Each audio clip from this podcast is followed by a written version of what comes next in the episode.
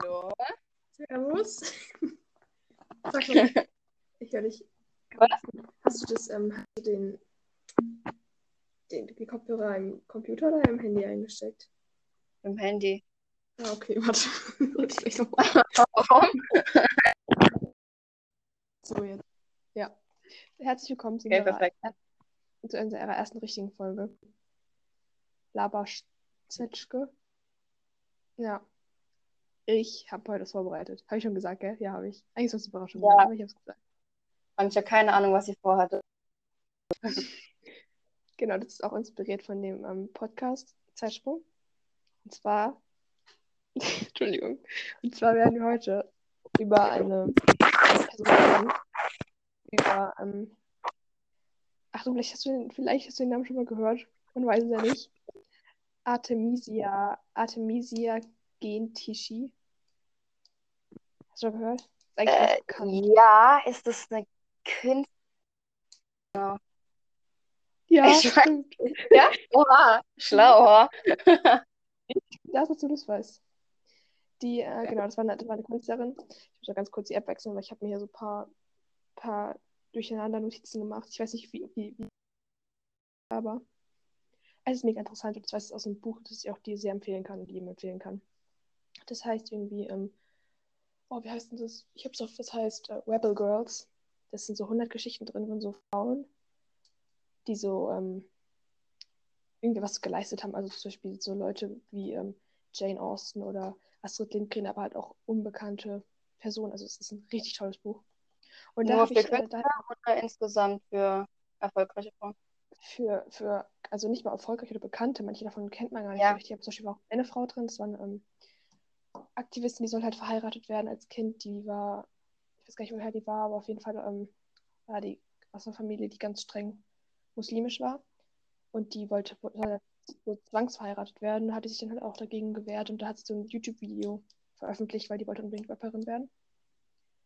So Sachen halt, so, ähm, Ja, das ist cool. so halt, ja, Rebel Girls ist ein echt tolles Buch. Genau, und da habe ich die, das war eine Malerin, die ist am 8. Juli 1500, an der ist sie gestorben, geboren. Geboren ist in Italien.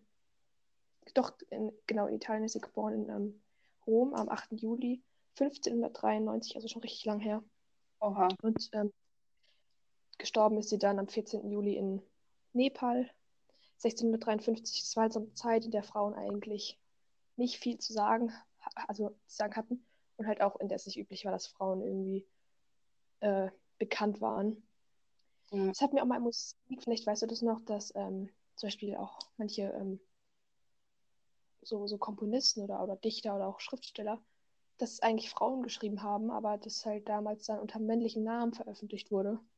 Echt? Weil das halt, das ist ja, ja, das, das äh, kam ganz oft vor, weil Frauen ja eigentlich da keinen Erfolg haben hätten können. Aber ihr war das halt anders. Sie gilt auch heute noch als die bedeutendste, die, die bedeutendste Malerin ähm, dieser Epoche, ähm, dieser Barockepoche. Und ähm, genau, also als sie, als sie noch ganz klein war, also da war sie gerade mal, weil so klein war sie gar nicht. Sie war nicht klein. Auf jeden Fall äh, 1605, 1605 starb ihre Mutter. Und äh, da hatte sie ein, ein recht gutes Verhältnis zu dem Vater. Der war ebenfalls Maler. Ich hoffe, ich spreche den Namen richtig aus. Orazio Gentileschi. Ähm, und von dem hat sie halt dieses ganze Talent geerbt und der hat schon sehr, sehr früh erkanntes Talent und hat sie dann zu einem, ähm, zu einem Mallehrer geschickt, der heißt Agostino Tassi. Und ab da hat dann ihr Leben eine ziemlich, wie ich finde, dramatische Wendung genommen. Und zwar hat er sie, ähm, hat er sie vergewaltigt und hat sie Oh. damit erpresst. Das war halt, er war, obwohl er wahrscheinlich sogar verheiratet war, also zu der Zeit war es halt so, dass wenn eine Frau quasi was mit einem Mann hatte, unfreiwillig oder freiwillig, musste sie ihn heiraten. So, und deswegen hat er sie halt damit erpresst, dass er das halt, dass er, dass er halt ihren Ruf zerstören wird. Aber sie galt äh, immer schon als sehr starke Person eigentlich und hat deshalb ist darauf nicht drauf eingegangen und hat dann ähm, ihrem Vater alles erzählt, der ihr auch geglaubt hat. Und der hat dann einen äh, Prozess gegen Tassi, gegen diesen Augusti Agostino Tassi, ähm, nennt man das, erstrebt, genau. Und ähm, da, das war dann auch eine Sache, das mir gar nicht so bewusst war, weil man hat, man war halt nicht sicher, ob sie lügt. Also es kann auch sein, dass sie lügt. Deswegen Ja. musste man halt erstmal rausfinden, ob sie ähm, vielleicht eine Prostituierte ist. Ähm, und deswegen hat man sie dann so mit so einer Daumenschraube gefoltert, ob sie, ob sie halt auch wirklich die Wahrheit sagt und sie so total entwür entwürdigenden gynäkologischen Untersuchungen Ach, gezwungen. Oha. Ja, das war mir auch nicht bewusst, das ist ja total beschissen, aber auf jeden Fall hat sie dann den Prozess gewonnen und er wurde dann, ähm, auch weil er Bilder gestohlen hat, zu acht Monaten Haft verurteilt. Aber halt trotzdem war ihr Ruf halt komplett am Arsch. So. Ja. Und halt, weil damals, der kon also die konnte, also eigentlich hatte sie keine Chance mehr so richtig als Malerin, weil das war ja klar damals so, sie wurde quasi vergewaltigt, die war quasi nicht mehr so rein, weißt du, was ich meine? Ja, ja. Und dann ähm, ist sie halt nach Florenz gegangen. Und äh, dort hat sie dann auch so unmittelbar nach, also ähm, bevor sie nach Florenz gegangen ist, hat sie unmittelbar nach diesem Prozess, hat sie dann ähm, den Florentiner und ebenfalls Maler Pietro Antonio di Vincenzo Stiatessi geheiratet. Wahrscheinlich jetzt komplett falsch ausgesprochen.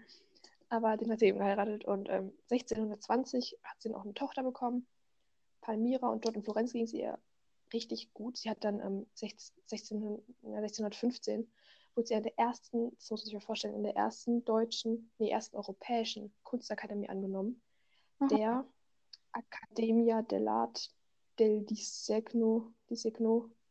Ja, ich, muss keine Hoffnung mehr machen, diese ganze Zeug so schwer auszusprechen. Naja, auf jeden Fall wurde sie da eben dann angenommen. Das ist, also finde ich, richtig, richtig krass. Das ist mega gut. Und schon 16, ja, und schon im selben Jahr, als sie dort angenommen wurde, hatte sie schon Aufträge von dem Großneffen von Michelangelo. Michelangelo kennst du? Kennst du den? Hm.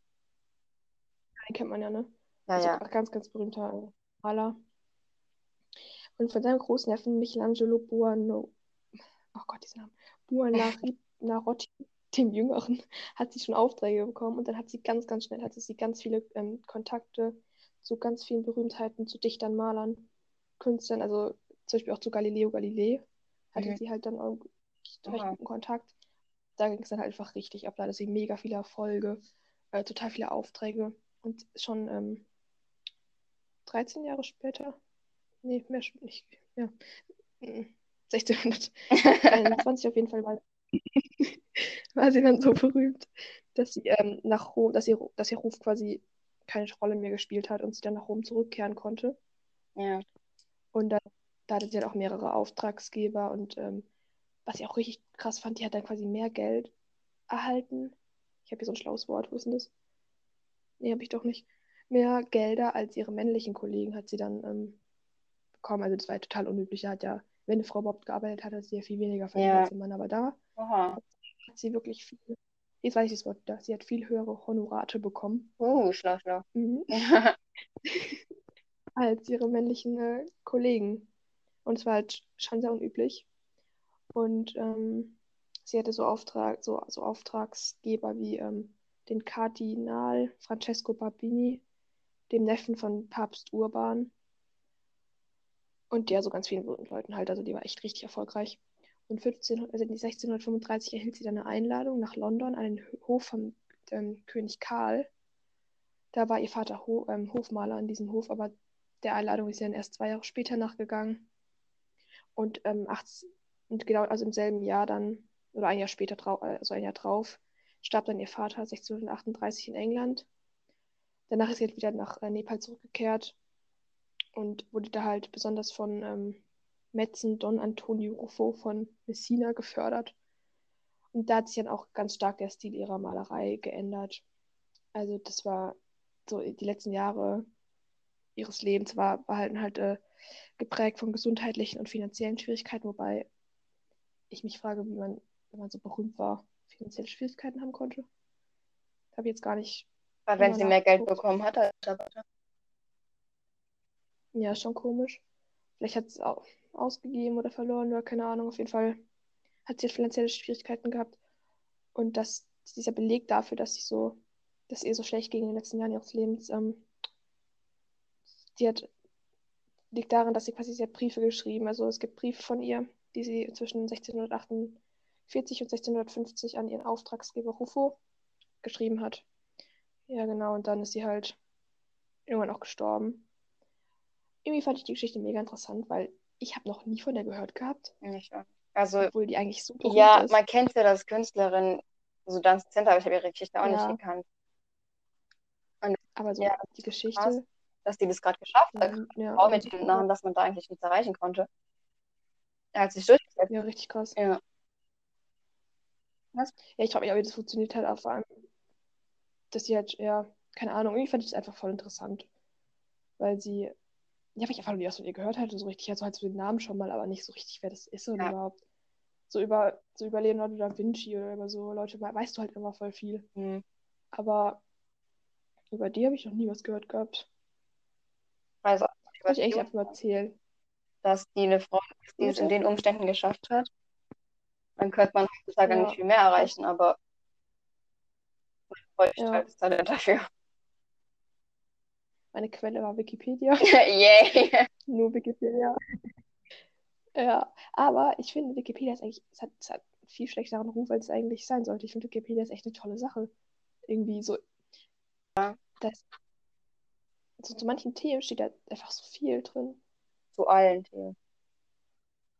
Ja, jetzt habe ich schon zehn Minuten gefüllt mit der Sache. Ich nicht gedacht, dachte, das ist kürzer. Eigentlich ganz gut.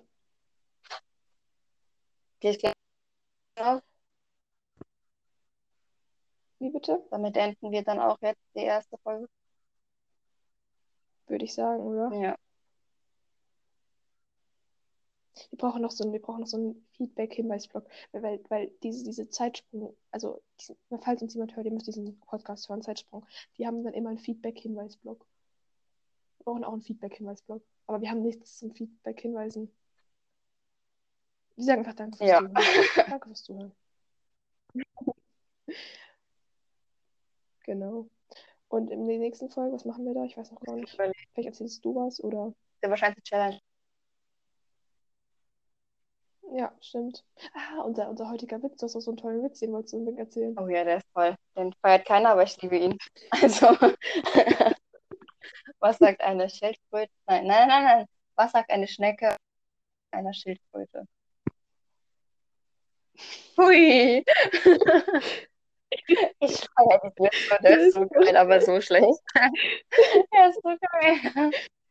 Ich glaube, wir haben uns überlegt, jede, jede Folge gibt es einen Witz. Ja. Die werden noch besser als der. Naja, bei dir möchte ich Ja, nicht ja. Hoffnung machen. Okay, dann bis zum nächsten Mal. Bis zum nächsten Mal. Servus. Servus.